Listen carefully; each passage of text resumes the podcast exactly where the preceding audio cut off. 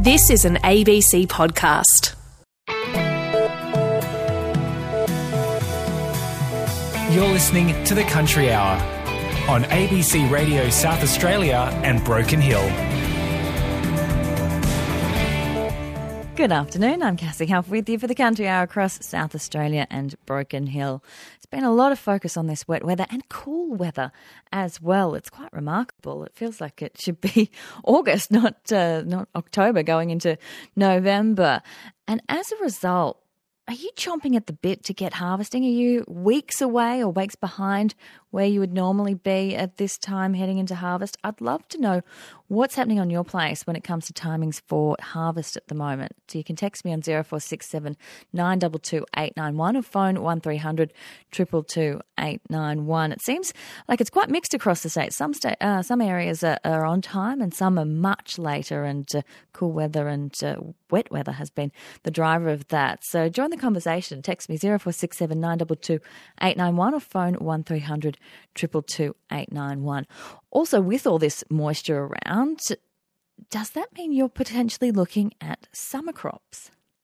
Certainly, I've talking to farmers just recently that are either sowing or just about to sow some crops once the soil moisture, uh, soil temperature uh, is rising, which it has been. But we're obviously in a quite cool October. As I sit in the studio here, it's like you feel like it could be August, but um, the days are getting longer and we are slowly warming up. I'll have more on what people are thinking uh, summer crop wise. You could also let me know whether you're considering that for the first time or maybe you regularly put in something like sunflowers or millet or something like that.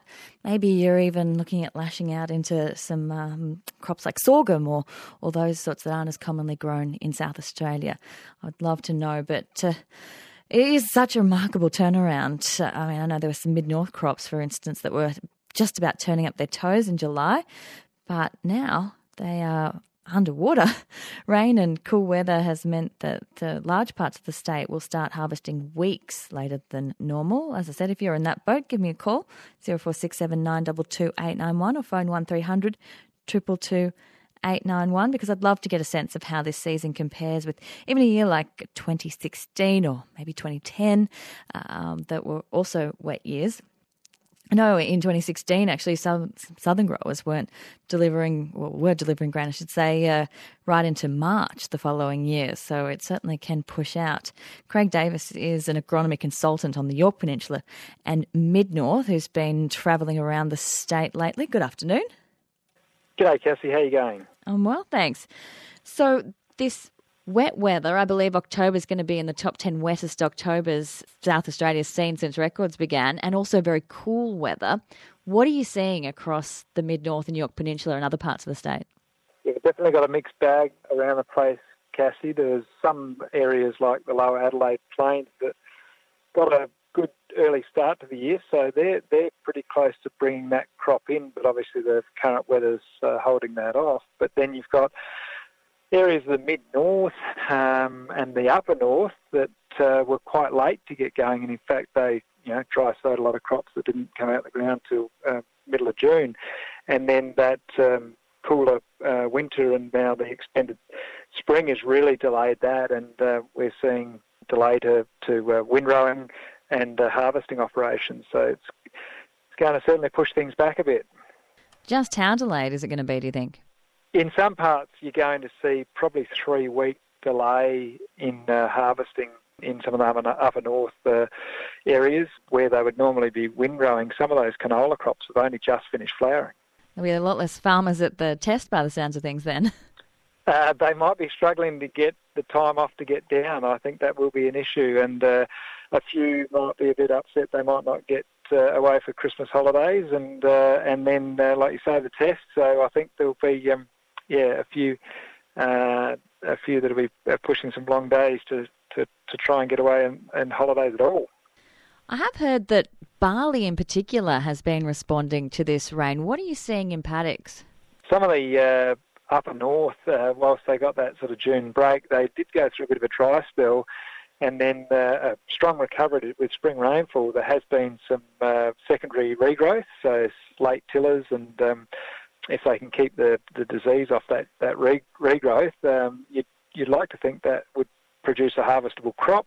Um, but it does uh, yeah, cause some complications with, with delays. But if the weather stays mild like it's been, um, they will certainly um, reap some significant rewards from that.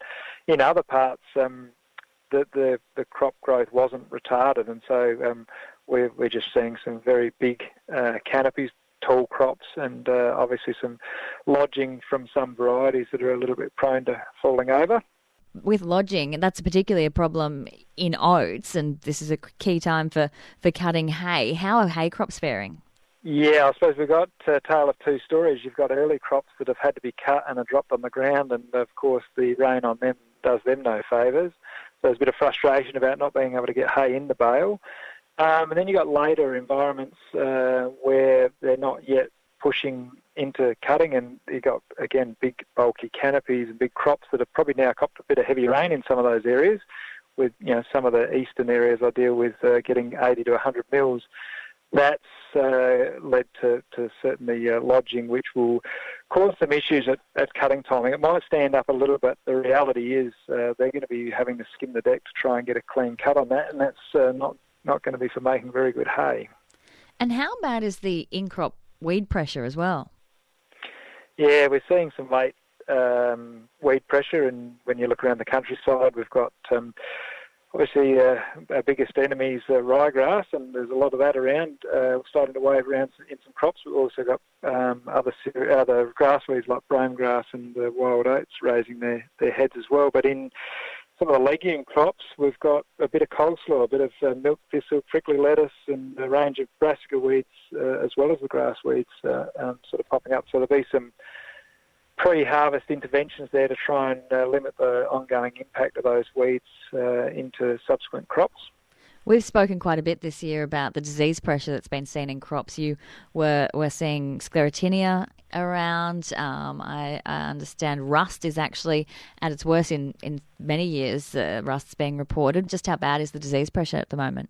So I think a lot of people were pretty proactive in high risk scenarios uh, with sclerotinia and canola, but in those environments where sclerotinia is not a common issue, there, there is now um, some disease showing up. There was also some delays in application because we couldn't get a hold of um, contractors to, to be able to make those applications. So I think some of those repercussions are going to uh, come to light now.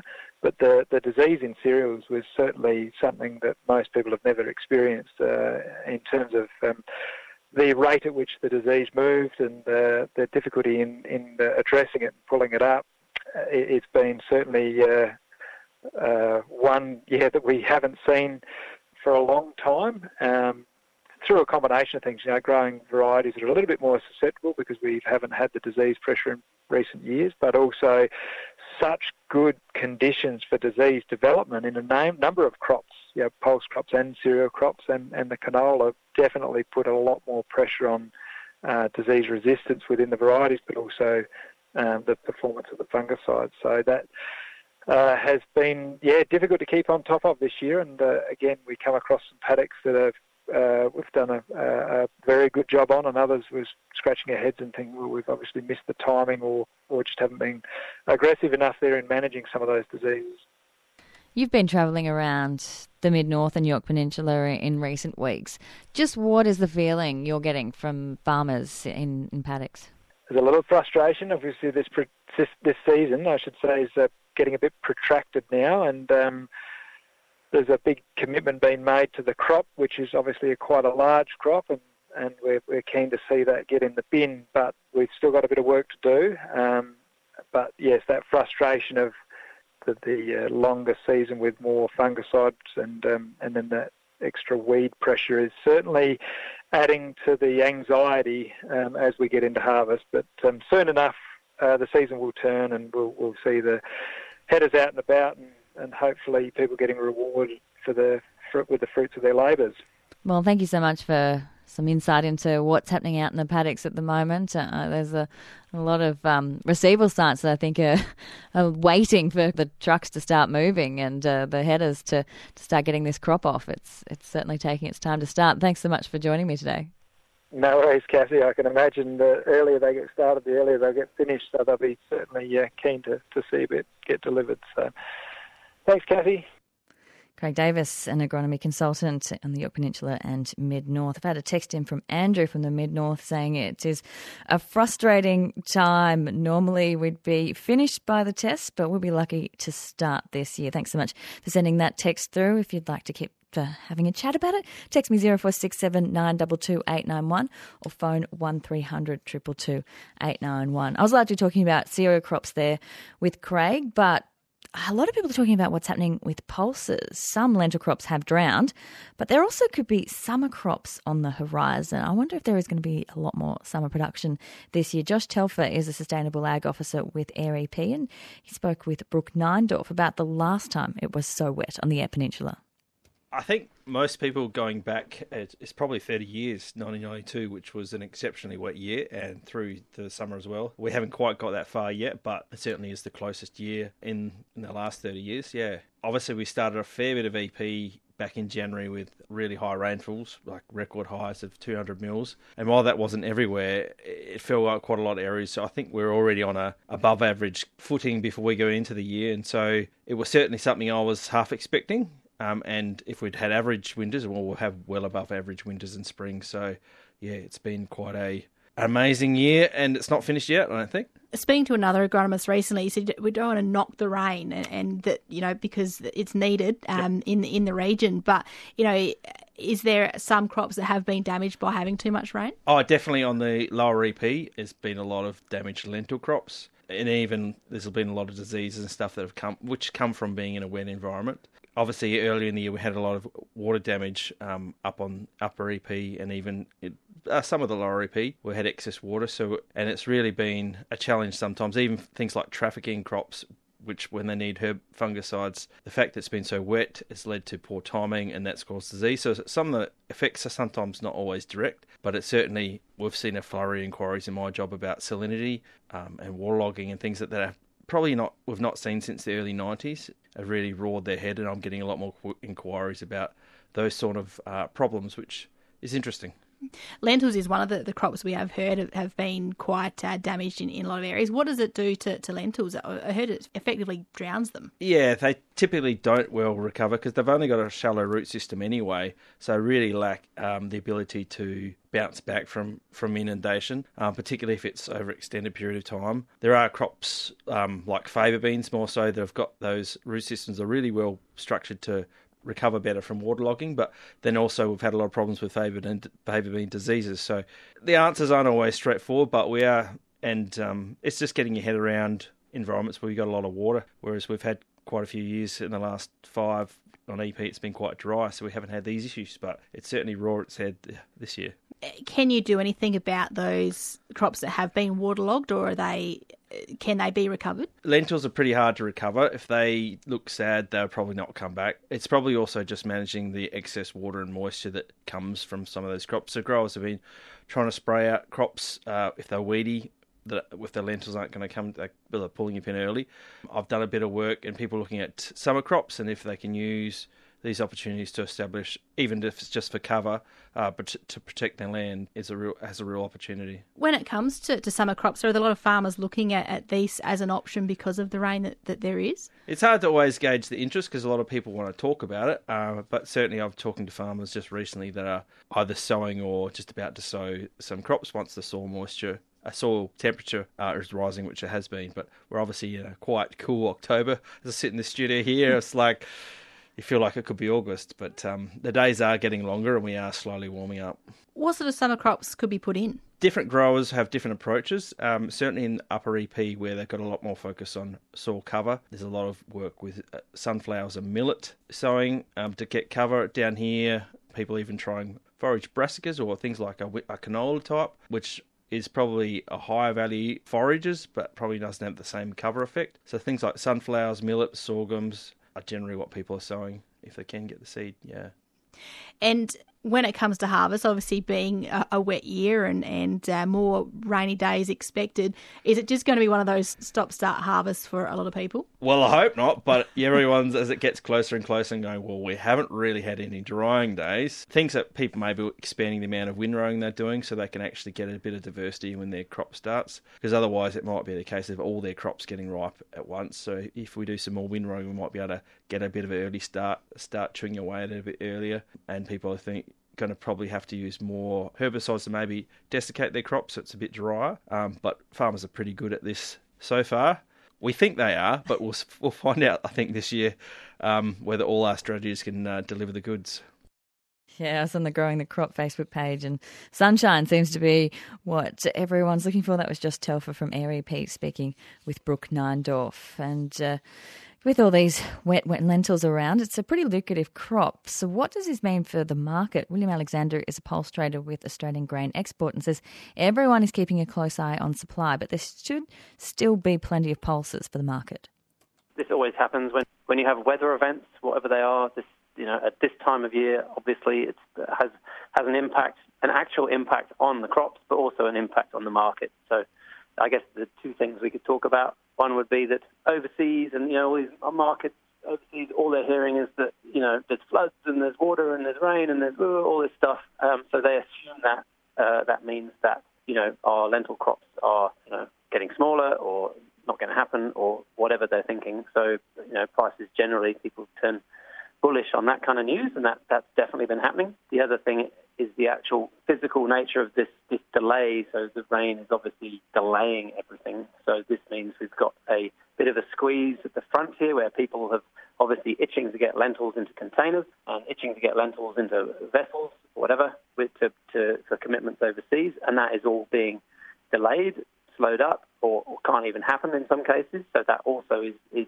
pushing people to try and, you know, grab lentils when, when there are no lentils to grab. So that also will create a bit of, you know, very, very bullish as far as price goes the minute, and we're seeing that has happened in the last couple of weeks. Prices have gone up. And then obviously the, the actual effect of the weather on crops in South Australia and Victoria, that it will have a negative effect on some places where we've seen, you know, crops in Victoria obviously underwater in patches, things dying in patches, obviously people having quality issues on lentils potentially, which we won't you know, until we see some kind of harvest, we won't know what those are really. Uh, and then on the flip side of it, some you know more marginal areas that have had lots of rain that are really good. So there, you know, apart from all the bad news, um, there is some good news too. What sort of prices are lentils getting at the moment? Um, today they just went up to well eight eight fifty Port Adelaide type numbers, and over over eight hundred sort of upcountry uh, Victoria. That Port Adelaide price has probably gone up you know, well over $100 in the last couple of weeks. Were there more lentils put in this year around Australia that might be helping those that have been damaged sort of cover that, that damage sort of deficit, I guess? Yeah, our lentil acreage usually stays pretty steady. Uh, I mean, there's places that always put them in. I, I mean, I am seeing, you know, more lentils grown in marginal areas, and that definitely, you know, in the marginal area where usually rainfall is an issue, probably not an issue this year because everywhere should have had more rain. But yes, production-wise, we're hearing some excellent yields from some places, so that may offset some of the losses from the you know the really bad weather that other people have had. So there's always a bit of you know there's, there's always two sides, and um, it will balance out a bit. I, I do think that the the news I'm hearing from people spreading around the market and photos flying around the market overseas that um, people are overstating the losses and the, you know the, suddenly the crop's half of what it was, I think is mainly nonsense. Uh, but obviously, you know that's that's what happens in the, these times of year. It'd be the same if we'd had a blistering heat wave of 45 degrees right now, and you know that would have wiped out some of the crop, but certainly not all of it or anything. You know, we're still going to have a very, very decent large lentil um, production. I would suggest. Who are the biggest buyers of, of Australian lentils at the moment? Uh, at the minute, well, we're probably seeing India. India's been very active uh, in the market. Their government they, they increased their minimum support price for lentils, so their buyers uh, there's been lots going to India. Pakistan have also been pushing to buy some. So again, I think their whatever stocks, local stocks are low, and you know they've got decent prices for lentils. So we've seen Pakistan, Bangladesh will be there to buy heaps uh, as normal. They bought. Uh, they were the biggest importer of Australian lentils last year. Nothing really should change there. They'll be there to buy plenty more. I just think at the minute they've probably had quite a lot is already there in bulk vessels and other things that has kind of kept them a little bit quiet. So they haven't jumped in and really panicked or anything like other other places, and you know, but they'll be there next year for sure to buy plenty of lentils. So there's, there's lots of demand for lentils. Nothing's changed there. So, William, just to, to clarify, you were saying that there is a lot of negative talk around, obviously, with all this flood um, damage that is happening, but there could still be, you know, positive signs for, for the harvest uh, going forward. I think so. I mean, as long as it, you know, anything can happen with the weather, this could it could rain for another month, and then you know things will obviously be different. But yes, you know, you'd have to say that the weather in Victoria has, has definitely, you know, it's gonna it's gonna cause problems and issues from a production and a and a quality side of things.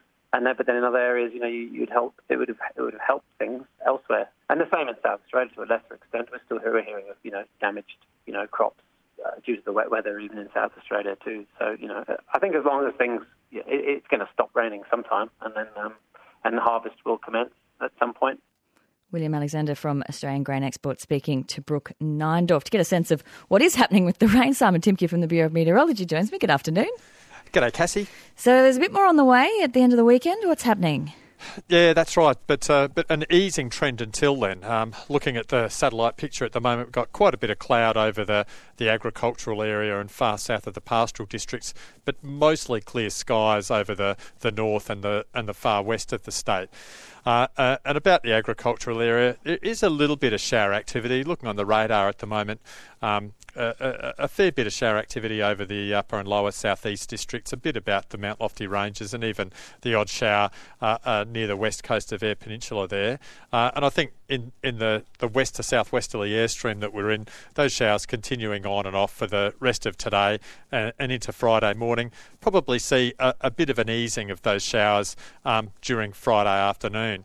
And whilst those showers ease, we'll start to see further showers and, uh, and isolated thunderstorms develop in the far west during Friday as um, another low pressure system moves towards our, our western border from uh, from Western Australia. That's looking like uh, uh, quite a quite a dynamic system which will move eastwards over the weekend. So for Saturday, um, I think the parts of the west and north of the state, um, particularly the west, will will see frequent showers, isolated thunderstorms and some of those thunderstorms in the northwest could be severe with um, gusty winds and locally heavy rainfall. Further south, though, not a lot of weather um, for the uh, sort of central and eastern parts of the agricultural area on Saturday. I, I, think just isolated showers near southern coast or about southern coastal districts, but not expecting any significant uh, sort of totals over the southeast or central and eastern parts of the um, agricultural area on Saturday. But Sunday, as that low moves across uh, to the south of the state and extends a trough over us, we'll see those frequent showers and, and isolated thunderstorms move across central and eastern parts. And like Saturday in the northwest, some of those thunderstorms could be severe with uh, gusty winds, locally heavy rainfall, possibly some hail in those storms as well on Sunday. So, some significant weather coming in the west on Saturday, central and eastern parts on Sunday, uh, and quite windy conditions as well. Uh, with a pretty tight uh, isobaric gradient about the, that low. So we'll see quite windy conditions on both of those days. And then early next week, a, a couple of uh, um, dynamic, uh, vigorous cold fronts moving up from the southwest which will keep the showers going, particularly over the agricultural area and the far south of the pastoral districts, with those showers easing sort of midweek. So some some wet days on the way later in the weekend and early next week. Um, the sort of rainfall totals that we are talking about for that period out to the end of Monday, generally the order of 5 to 15 millimetres, but increasing to 15 to 35 millimetres about the agricultural area and with thunderstorms and the thunderstorms could, you know, produce uh, uh, locally higher totals than that. Even could see some falls in the in the 30 to 50 millimetre range. So, not sure that that's what uh, what everybody's wanting to hear at this time of year, Cassie. But uh, but unfortunately, that's the way it's looking for for late in the, the weekend and early next week, with more showers and, and possible thunderstorms on the way. Yeah, dropping down to the low teens in some areas, temperature wise. Yeah, the two. Um, cold fronts moving through early next week are really bringing up some some very cold air. So, so temperature's going to be well below average early next week. Mm. Yeah, no, sunshine is the order. If you could arrange that, that'd be great. I'll do my best, Cassie. Thanks, Simon.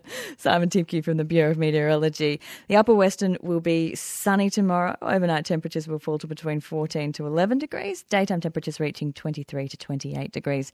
The lower western also partly cloudy. Uh, overnight, it's getting down to 9 to 12, but the daytime temperatures reaching the low 20s. More to come on the country hour as we approach 12:30.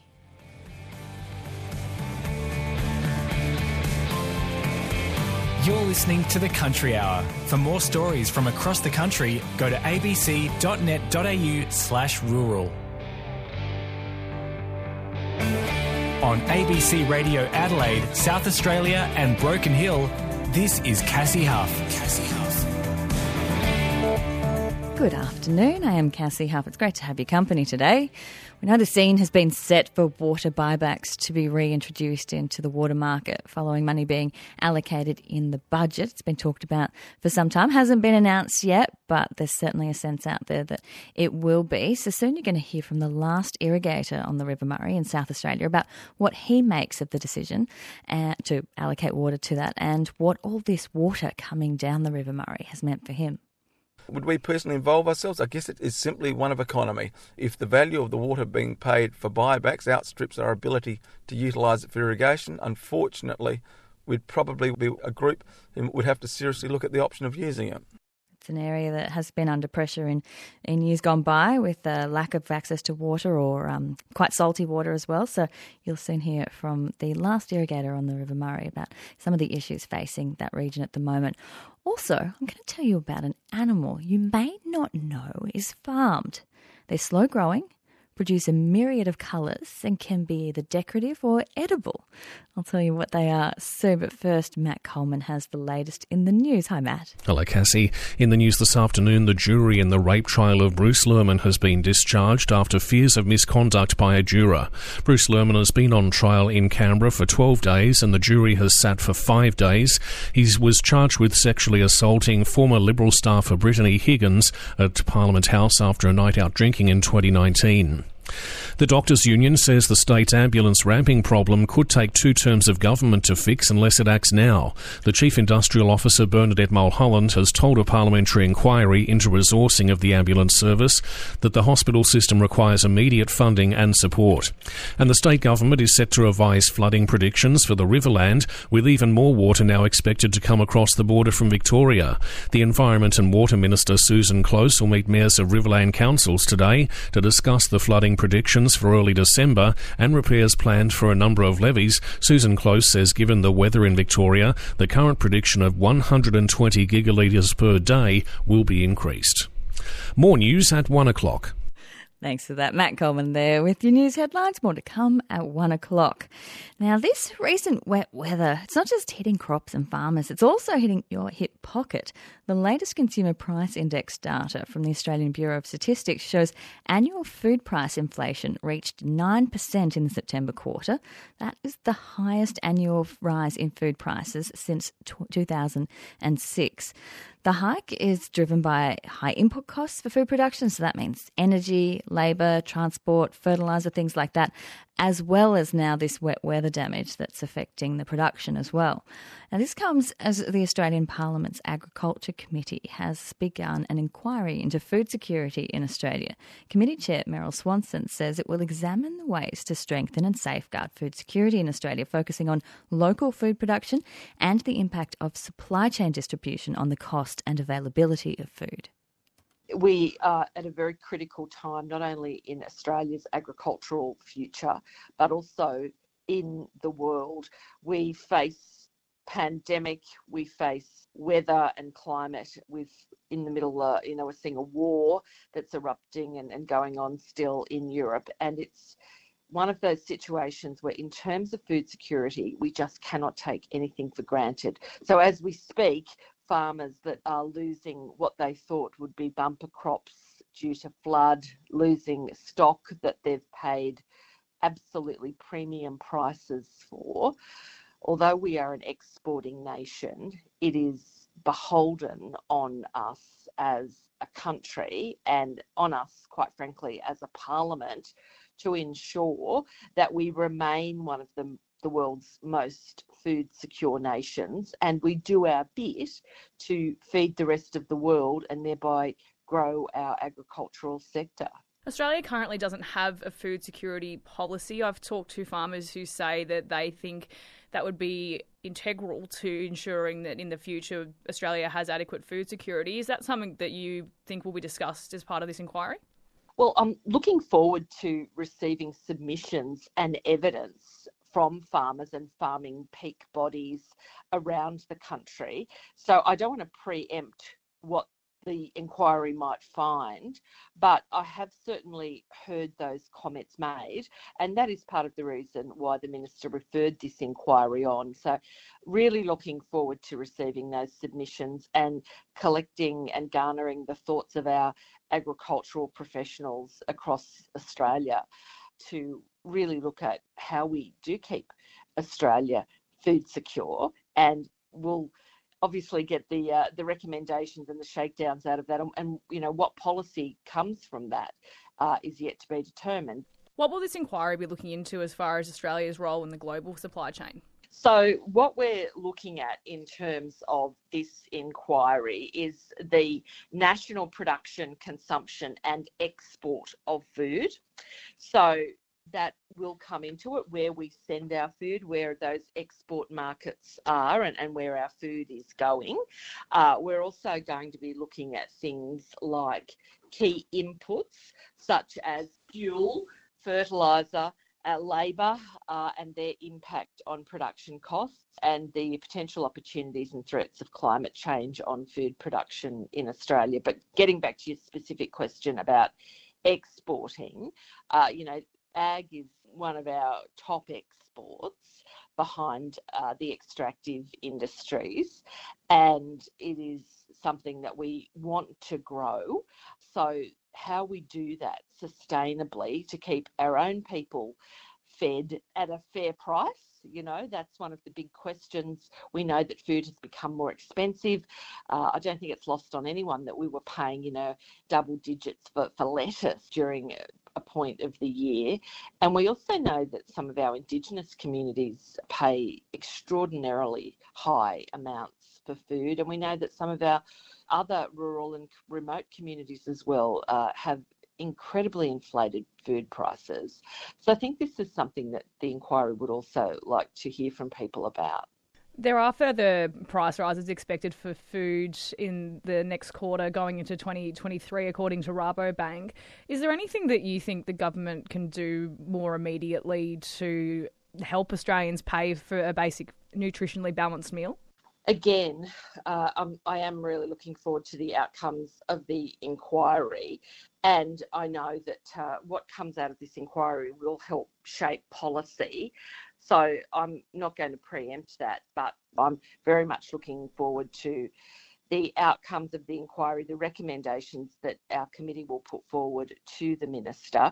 And uh, just to note that submissions will be open until the 9th of December. So this is not sort of some long range 12 months inquiry. We are looking to get these ideas, suggestions, and indeed, you know, really a lie of the land on what is going on in Australia with food production and food security so that we can make these recommendations to government. Australian Parliament's Agriculture Committee Chair Meryl Swanson speaking there with Jane McNaughton. And uh, there's been a lot of focus uh, in the last couple of days on uh, buybacks, the potential for buybacks to be introduced with money being put into the budget to, to uh, potentially finance that. And there's also been so much water coming down as well. And so this is all coming to a head at the Murray Mouth. Now, dairy farmer Sam Dodd is the final irrigator to take water from the River Murray before it flows out to sea. His farm is on the shores of Lake Albert near Meningie, one of only two dairies still working in an area that used to support around 20. Sam sat down with Karen Hunt to discuss the Murray Darling Basin Plan, the floodwaters, buybacks, and whether the plan will make a difference to his operation. Well, I, I guess in some ways the, the basin plan is, is, is, sort of it's a two-edged sword for someone at the bottom end of the system because yes, we've been the great beneficiary of the plan in terms of its environmental outcome, and we've always maintained, not just me personally, but us collectively as irrigators down here, we need an environment or a river that actually flows to the bottom end of the system for us to be irrigators because we went through that millennium drought period where we simply couldn't irrigate for six years, both from the lack of levels of water and then the salinity of the water. Since the basin plan is being implemented, we've had a return of better quality water and certainly water levels to pre 2000 levels and pre basin plan levels. And from an irrigation point of view, it's been of great benefit. But on the sort of flick side of it is the cost of water and the cost of owning water since the basin plan has been implemented. Obviously, prices have vastly escalated, basically fivefold in the last seven, eight years since the basin plan, which to us, with our commodity, has actually marginalised our ability to continue to be irrigators. You Just spoke then about the cost of water. What do you actually pay for when you talk about the cost of water? There's two ways of using or acquiring water from irrigation. You can either own the permanent entitlement, uh, which then allows you to use water at whatever level it's allocated on, a, on an annual basis. The cost to own that permanent water has gone up literally fivefold since the basin plan. It was around $1,500 a meg and now it's over $8,000 a megalitre. To own the piece of paper to be an irrigator, even on a small scale, you're talking a multi million dollar capital. Or the other way of going about it, you simply lease water on an annual basis. Now, in a year like this, water is dirt cheap, whereas three years ago, when there was a drought on in New South Wales, you we're talking $1,000 a megalitre to buy water. Now, for dairying, our cut-off to be profitable was probably around $250 a megalitre. What does it mean for you for this water that's coming down the river now? The extra flows down is, is a godsend. It's providing not just ongoing improvement in water levels or security of water levels, but it's just flushing the system out. So it, it's extraordinarily good for the quality of the water. There'll be a short-term blip in as much as there's a lot of debris being flushed back from wetlands and the like into the river. So there will be a short-term blip in terms of some water quality issues, but in terms of salinity, it's going to be a vast improvement. Well, speaking of the environmental benefits, there's been a lot of talk lately about buying back water for environmental usage. What do you think about that? Is that something that you would ever consider? Uh, buybacks play a part in, in, the basin plan. I mean, whether the basin plan is right or wrong, it's basically a good compromise number that they've come up with. They've tried by every means to acquire adequate water and as a consequence, we um, we're battling to get that last bit of water to, to implement the basin plan. So it's almost inevitable that other another method has to be come up with, and that unfortunately is buybacks. And I say unfortunately because when other efficiency methods have been used, although water's been returned to the environment, it leaves water for productive purposes, whereas buyback simply removes water that can't be used other than the environment, which is an unfortunate means. Now, there's always willing sellers. There's always somebody who's prepared to leave the industry. But unfortunately, when water le- leaves to buybacks, it doesn't go on to the next irrigator. Would we personally involve ourselves? I guess it is simply one of economy. If the value of the water being paid for buybacks outstrips our ability to utilise it for irrigation, unfortunately, we'd probably be a group who would have to seriously look at the option of using it. There was some mention of buybacks in the budget. How do you regard that? Personally, I just see it as a reality that it was going to come into the budget. Since we've had a two change of, of governments, both at a federal and state level, both have clearly stated pre election that buybacks was going to be part of the options of their policies. So they haven't given us told us the dollar amount, but nor would they, because otherwise we'd know exactly how much we're going to get per megalitre. And one suspects it'll probably be by a tender process that the water will be acquired. But all the talk is of high security water, it'll be at least 50% more than the current value, which is around $8,000 a megalitre. So, you know, time will tell, but I think we'll see sooner rather than later what's, what's going to happen. Sam Dodd, a dairy farmer from Menindee, speaking about what the current water fortunes mean for him, one of the uh, last irrigators on the River Murray before it flows out to sea.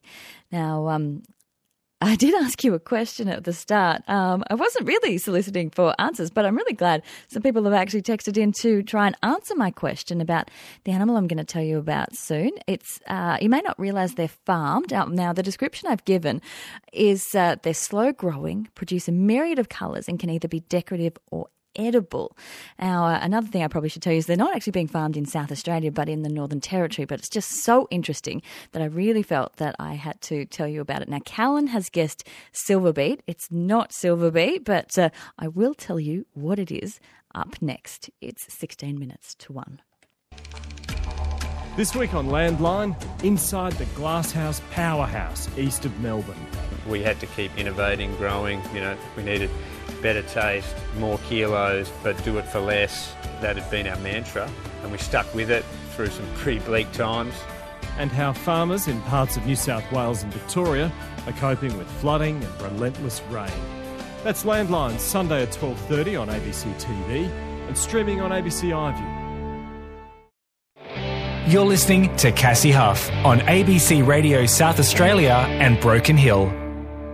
Speaking a lot about the River Murray and just heard from dairy farmer Sam Dodd from Meningie. You've had a caller from Glenn from Goolwa. Good afternoon.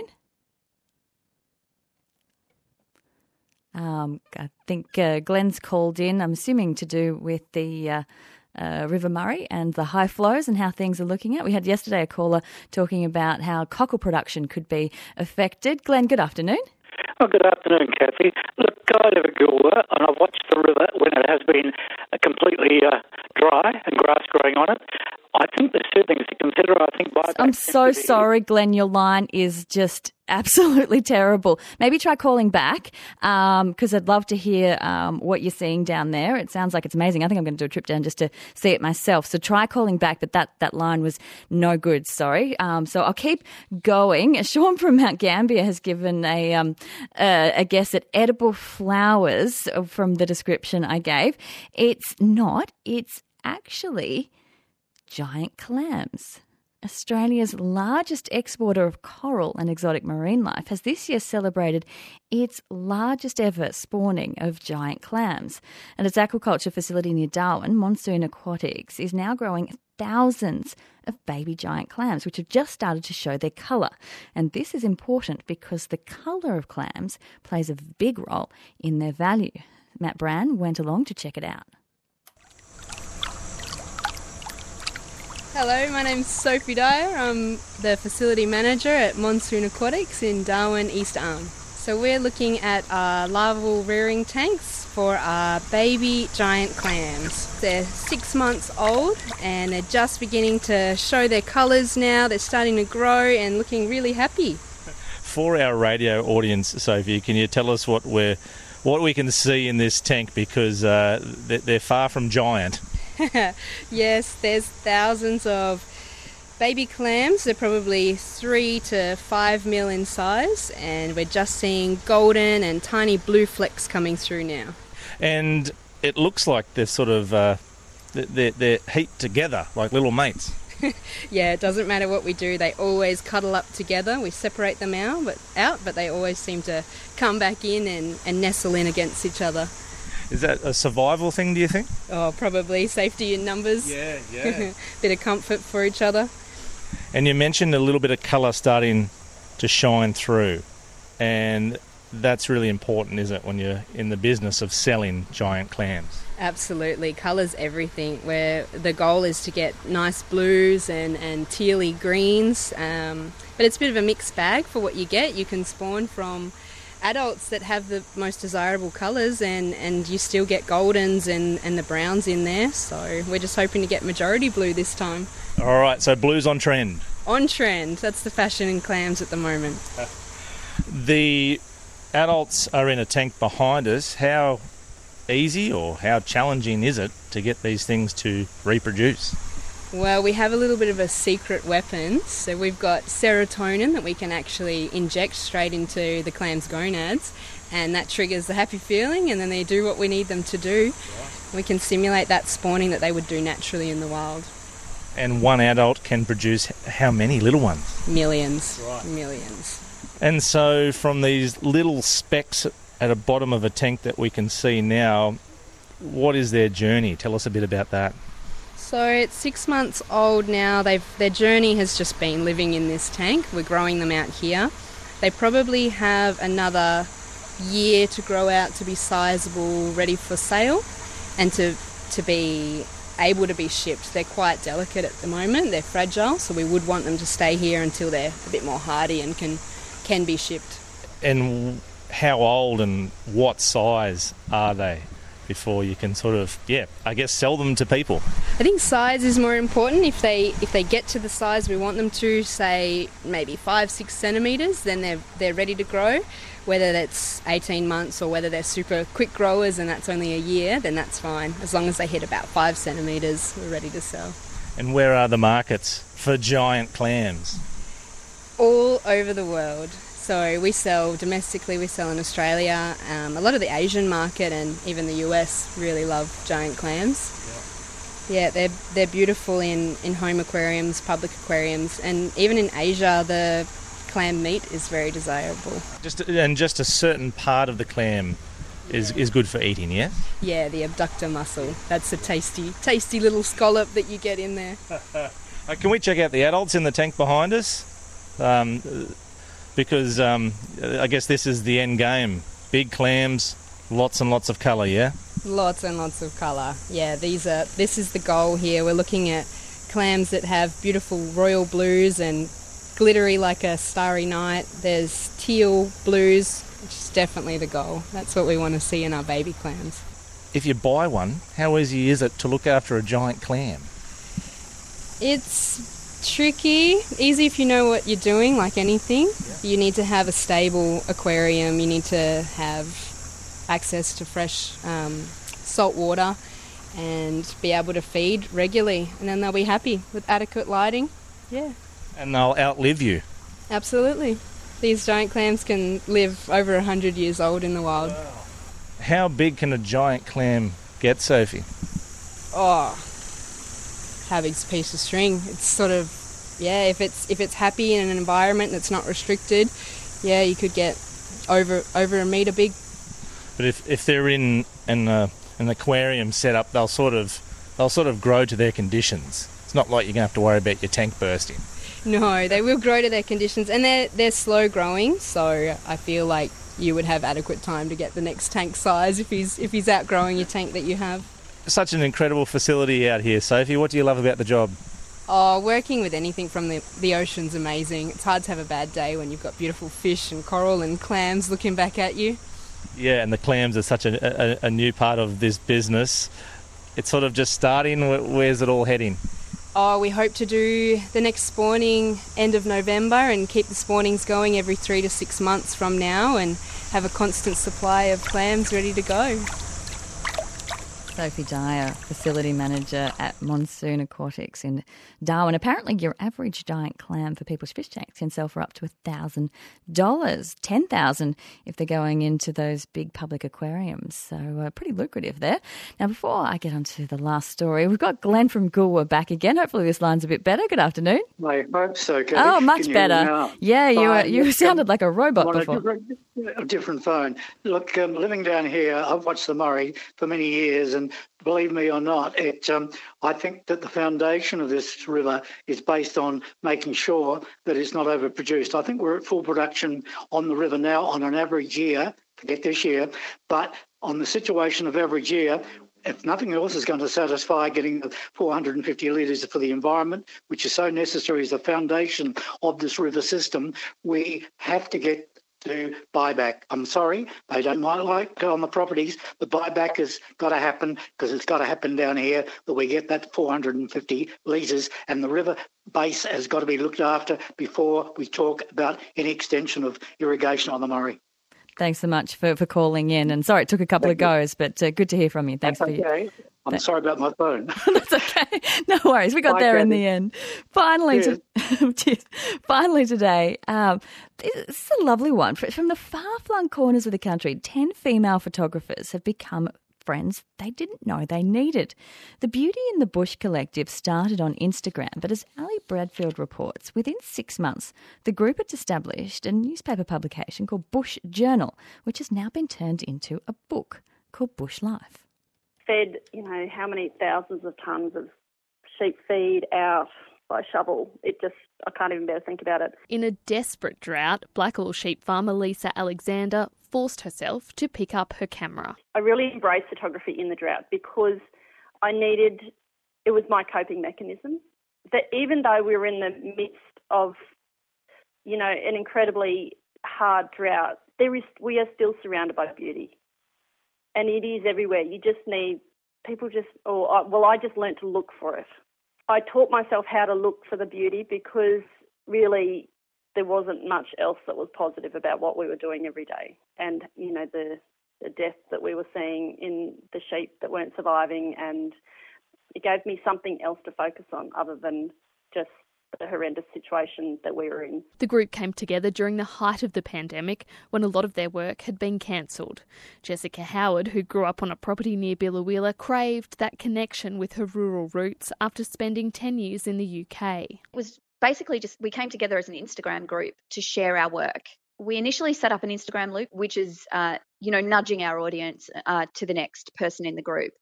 And it was really just to showcase, you know, the beauty that we were finding in our day-to-day work. Within six months, we established paper, a newspaper called Bush Journal. We were capturing all of these amazing images and hearing all of these great stories, and we thought they deserve a permanent home. And so the collective, over the course of about two years now, or 18 months, um, has really become more than an Instagram group. Um, we produced this paper and now uh, the book, Bush Life. It's really just the most beautiful hardcover coffee table book, thick, lovely pages with all of the really, really stunning photography that you um, would find on our Instagram account. So, a lot of my work is of my family on the property. A lot of the work of uh, the other women in the group are of their children and their farms and uh, their cattle and their sheep. Um, so, it is a really kind of personal um, exploration, I think, of what it's like what life is like in rural Australia. And you know, these are stories of worry about, you know, your family's future and you know, what will your children do? Will there be a place in, in these industries for your children? And and I think that these are absolutely universal issues. While their love of photography brought them together, they found a community. Photography can be quite an isolating career you know, you're often working by yourself and traveling long distances to get to jobs, and you don't work in a company, so there are no colleagues to come home and come back to the office and bounce ideas around to. And that's been the really beautiful thing about the collective. We, you know, shared daily WhatsApp chats about our lives and not just photography, but about our lives. And, you know, we initially sort of started out as work colleagues, really, but we've all become really firm friends and that's the best thing about it. Henrietta Attard from Homebush near Mackay says she's always been drawn to bush life and its very quiet beauty. The challenge of capturing beauty in that everyday kind of work life. So, when you're a farmer, things are just constantly happening. You're always on the go. There's no time to set up for a photo shoot. There's no time to work around the weather or anything like that. You just have to take nature as it comes and um, I, guess that is a challenge, but when you're out in the bush, as beautiful as what this is. It's, it's really not that hard, to be honest. You just have to keep your eyes open. And how is there a line, or how do you feel about sort of almost glamorizing how hard it is? You know, all these photos are just stunning, but obviously knowing full well the, the reality of how tough life can be at times for me, photography, it's not so much about glamorizing, it's just recognizing that there's beauty there. And I think I think we need to do that. I think that the hard times and the yucky bits, the downfalls, every failure that you have, every drought or failed crop, you remember those. You don't always remember the beautiful stuff. And so that's why photography is so important. That's why these images are so important. While their work is beautiful, the reality of their lives on the land is often tough. Jessica Howard wants the women's work to show rural Australians are some of the most environmentally conscious people living with the effects of climate change. A lot of the women in the group, just in the space of you know, the 18 months or two years that the collective has been around, they've been in quite horrible drought, um, you know, to, to having to deal with floods. And I think something that we all agree on is rural Australians are really on the precipice of climate change, and um, you know they're exposed to really the harsh, more, the more harsh effects of climate change. Rural Australians are some of the the most environmentally conscious people that we know you'll meet a farmer and he'll be able to tell you exactly what type of grass you know is in every single paddock of his 20,000 acres and what temperature they, the grass germinates in and rural Australians are very conscious of the environment because it's their livelihood. Photography has also been the thing that's connected Jessica Howard back to her family after being away for 10 years. Photography is what brought me closer, particularly to my dad. He's a very kind of country dad and we didn't have a super strong relationship because because I didn't come back to the farm and photography really kind of transported me back home and helped me connect with home. Jessica Howard ending that report from Ellie, Bradfield. And that book, Bush Life, launched this week. You can check out some of those amazing form, photos at the ABC Australia Instagram page or go online to abc.net.au slash rural. That's it from me. Time now for news as we approach one o'clock. Discover more great ABC podcasts, live radio, and exclusives on the ABC Listen app.